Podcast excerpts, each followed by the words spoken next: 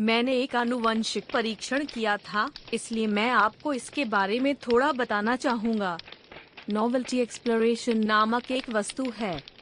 नवीनता अन्वेषण जिज्ञासा और आवेग से संबंधित एक वस्तु है, और यह कहा जाता है कि जब यह उच्च होता है तो नए अनुभवों और उत्तेजनाओं की इच्छा रखने की प्रवृत्ति होती है। ऐसा लगता है कि मैं वह प्रकार हूँ जो उन चीज़ों को पसंद करता है जिनका मैं उपयोग करता हूँ। इसलिए मैंने रोमांच की भावना के साथ चुनौती लेने का फैसला किया। सज्जनों, देवियों, नमस्कार, यह ताकाजुन है। आज अपने भविष्य के लिए ज्ञान का निर्माण करें। मैंने उत्कृष्ट अवयवों को संक्षेप में प्रस्तुत करने की कोशिश की जो आंत के बैक्टीरिया को रोते हैं और आनंदित करते हैं। प्रीबायोटिक्स सुपर महत्वपूर्ण हैं। मैं अक्सर यह सुनता हूँ। प्रीबायोटिक्स आहार फाइबर होते हैं जो आंतों में बैक्टीरिया के लिए भोजन बन जाते हैं। प्रीबायोटिक्स के बारे में क्या अच्छा है? एक शॉर्ट चेन फैटी एसिड जैसे ब्यूटेरिक एसिड प्रोपियोनिक एसिड और एसिटिक एसिड आंतों की कोशिकाओं की रक्षा करते हैं। दो, चयापचय में सुधार के लिए शॉर्ट चेन फैटी एसिड भी शरीर में अवशोषित होते हैं। इसकी योग्यता है और शरीर में सूजन और एलर्जी प्रतिक्रियाओं को दूर करना आवश्यक है। मैं अपने एलर्जी संविधान को बेहतर बनाने के लिए दैनिक आधार पर प्रीबायोटिक्स को सचेत रूप से लेने की कोशिश करता हूँ। अतीत में, मैंने इनुलिन और ओलिगोसेकेराइड जैसी विभिन्न चीज़ों को निगला है। हालाँकि, समस्याओं में से एक यह है कि पूरक की मात्रा को समायोजित करना मुश्किल है। मेरे मामले में इनुलिन और ओलिगोसेकेराइड थोड़े मीठे होते हैं, इसलिए मैं बहुत अधिक पीता हूँ और अपना पेट कम करता हूँ। खैर, यह एक समस्या है जो सामान्य रूप से पूरक की ओर ले जाती है है ना? इसलिए, मुझे लगता है, भोजन से प्रीबायोटिक्स लेना बेहतर है, लेकिन आंत बैक्टीरिया को खुश करने के लिए मुझे किस तरह की सामग्री का चयन करना चाहिए? यहीं से न्याय करना काफ़ी मुश्किल है। इसलिए यहाँ हमने कुछ ऐसे अवयवों को उठाया जिनसे प्रीबायोटिक्स प्राप्त करना आसान है। यदि आप मेरे जैसे एलर्जी के लक्षणों से पीड़ित हैं, तो कृपया इसका संदर्भ लें। प्याज। पहली चीज़ जिसकी मैं सिफारिश करना चाहता हूँ वह है प्याज जहाँ कुल आहार फाइबर का लगभग 10 प्रतिशत इन्यूलिन है और 6 प्रतिशत फ्रुक्टोलिगोसेकेराइड है। दोनों का प्रीबायोटिक्स के रूप में एक निश्चित मूल्यांकन है और शॉर्ट चेन फैटी एसिड के उत्पादन के कार्य के अलावा, वे नाइट्रिक ऑक्साइड का उत्पादन करके प्रतिरक्षा प्रणाली पर भी काम करते हैं। इसी समय, क्वेरसेटिन नामक फ्लेवोनोइड्स की प्रचुरता के लिए धन्यवाद। इसमें एक उच्च एंटीऑक्सीडेंट शक्ति भी होती है। यही कारण है कि यह संचार प्रणाली के स्वास्थ्य के लिए अच्छा लगता है। यदि आप प्रीबायोटिक्स बढ़ाना चाहते हैं तो यह एक घटक है जो पहली पसंद होगा लहसुन यह प्याज के समान जीनस की सब्ज़ी भी है, इसलिए इसके समान लाभ हैं। कुल आहार फाइबर का 11 प्रतिशत इन्यूलिन और 6 प्रतिशत फ्रुक्टोलिगोसेकेराइड का संयोजन प्याज के समान है यह अभी भी अज्ञात है कि प्रीबायोटिक के रूप में लहसुन किस हद तक उत्कृष्ट हैं। हालाँकि, इन विट्रो प्रयोगों में ऐसा लगता है कि बिफिडो बैक्टीरिया को बढ़ाने और हानिकारक बैक्टीरिया को दबाने का कार्य पहचाना गया था। चूँकि यह एक जीवित बाहरी प्रयोग है, इसलिए अकेले समुद्री मूत्र का उपयोग करना असंभव है, लेकिन लहसुन के स्वास्थ्य लाभ प्रसिद्ध हैं। इसलिए अगर मेरे पास मौका है तो मैं अपना सेवन बढ़ाना चाहूँगा। बोझ बर्डॉक में प्रत्येक 100 ग्राम आहार फाइबर के 5 ग्राम होते हैं, जिनमें से अधिकांश शिनुलिन और फ्रुक्टोलिगोसेकेराइड होते हैं। बर्डॉक के प्रभावों पर लिव बाहरी अध्ययन हुए हैं, और यह बताया गया है कि यह हानिकारक बैक्टीरिया के विकास को दबा सकता है और प्रतिरक्षा प्रणाली में सुधार को प्रोत्साहित कर सकता है। यह एक कच्चा बाहरी शोध है, इसलिए यह कहना मुश्किल है। लेकिन चून की इसके एंटीऑक्सीडेंट और विरोधी भड़काऊ प्रभावों के बारे में कुछ ज्ञान है, इसमें कोई संदेह नहीं है कि यह भी एक उत्कृष्ट घटक है। एस्परेगस शतावरी को बहुत स्वस्थ भोजन के रूप में नहीं माना जाता है, लेकिन इसमें वास्तव में प्रति 100 ग्राम में दो जी से तीन जी इंसुलिन होता है।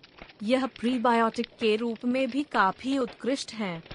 यहाँ भी शतावरी की जाँच करने का मुख्य मामला लिव बाहरी प्रयोग है, और यह सुझाव दिया गया है कि अच्छे बैक्टीरिया में वृद्धि और विरोधी भड़काऊ प्रभाव की संभावना है यद्यपि यह सबूत के रूप में कमज़ोर है, लेकिन इनुलिन के लाभों के बारे में कोई संदेह नहीं है, इसलिए मुझे लगता है कि यह शतावरी को शामिल करने के लायक है सेब सेब के स्वास्थ्य लाभ शायद अच्छी तरह से ज्ञात हैं।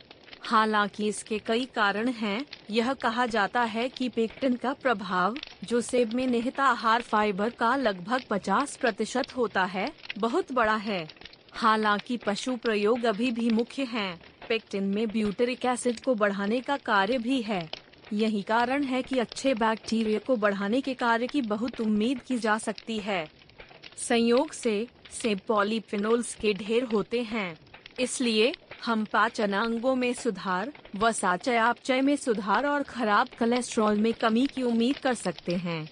व्यक्तिगत रूप से, मुझे लगता है कि यह जामुन के बगल में एक उत्कृष्ट फल है। कोको। यह प्रसिद्ध है कि कोको, जिसे हर कोई प्यार करता है फ्लेवोनोइड्स में समृद्ध है। यह आश्चर्यजनक रूप से अज्ञात है कि कोको आंत में प्रीबायोटिक के रूप में कार्य करता है। मनुष्यों को लक्षित करने वाले प्रयोगों में भी इसकी पुष्टि की गई है, और इस बात की बहुत संभावना है कि यह अच्छे आंतों के बैक्टीरिया को बढ़ाएगा। संयोग से, कोको आंत में नाइट्रिक ऑक्साइड का उत्पादन भी करता है, इसलिए यह भी एक अच्छा बिंदु है कि यह हृदय रोग के जोखिम को कम करता है। जेरूसलम आर्टिचोक यहाँ से हम मामूली सामग्रियों पर चले गए, और सबसे पहले हम जो उठाएँगे वह है यरूशले माट चौक। यह उन सब्जियों में से एक है जिसमें प्रति 100 ग्राम आहार फाइबर के बारे में 2 ग्राम होता है। छिहत्तर प्रतिशत का एक बड़ा हिस्सा न्यूलिन से बना है, जो आलू के बीच एक उत्कृष्ट प्रीबायोटिक है। यरूशलेम चौक पर शोध स्वयं इतना आगे नहीं बढ़ा है, और अब पशु प्रयोगों ने अच्छे बैक्टीरिया में वृद्धि और चयापचय सिंड्रोम में सुधार की पुष्टि की है। हालाँकि चूँकि यह इनुलिन और बहुत सारे थायमिन और पोटेशियम में समृद्ध है, इसलिए मैं निश्चित रूप से इसे शामिल करना चाहूँगा अगर मेरे पास मौका है। अलसी का बीज अलसी अपने तेल के लिए प्रसिद्ध है, लेकिन हम यहाँ जो लक्ष्य कर रहे हैं वह बीज की स्थिति में बेचे जाने वाले उत्पादों को संदर्भित करता है। इसे अक्सर विदेशों में स्वास्थ्य भोजन के रूप में खाया जाता है। यदि आप इसकी संरचना को देखते हैं तो इसमें पानी में घुलनशील आहार फाइबर की काफ़ी मात्रा होती है। मनुष्यों पर किए गए परीक्षणों ने कोलेस्ट्रॉल में सुधार और अच्छे बैक्टीरिया में वृद्धि की पुष्टि की है। यह अभी भी एक छोटे पैमाने पर प्रयोग है, इसलिए बहुत अधिक उम्मीद न करें। हालाँकि, भुना हुआ अलसी बहुत अच्छा है, इसलिए मुझे लगता है कि नाश्ते के बजाय इसे खाना एक अच्छा विचार है।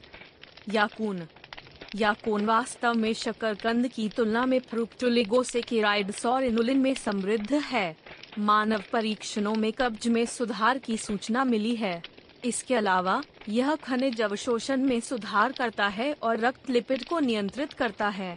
इसी समय, इसमें एक एंटीऑक्सीडेंट प्रभाव भी होता है, इसलिए यह एक घटक भी है जिसे मैं खाना चाहूँगा अगर मेरे पास है।